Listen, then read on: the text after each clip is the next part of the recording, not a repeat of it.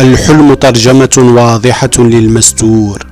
السلام حلم مختبئ. العلوم مفاتيح ساخنة والديانات خير لا بد منه. يولد الإنسان حالما ينشد سلاما لا قبل له به. فيقصد العلوم كسبل لها أثمانها ويستقر بين أحضان إحدى الديانات.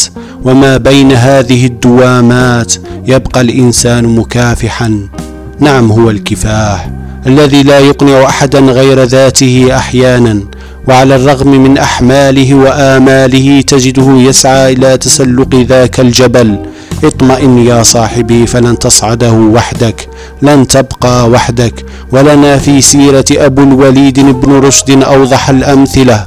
أرادوه وحيدا فكان صاخبا عابرا للأجيال. يا حمقى من يريد إسكات الفكرة بسلاحه فهو لا يتعدى لعب عيال. الفكرة إنسان والإنسان فكرة أمر حتمي الوقوع على البال. وقد قصده السكارى فتحول إلى وبال. لهذا فكر قبل الخضوع واصرخ ألا ركوع لأن هذا الطريق ذهاب بلا رجوع. ذهاب بلا رجوع.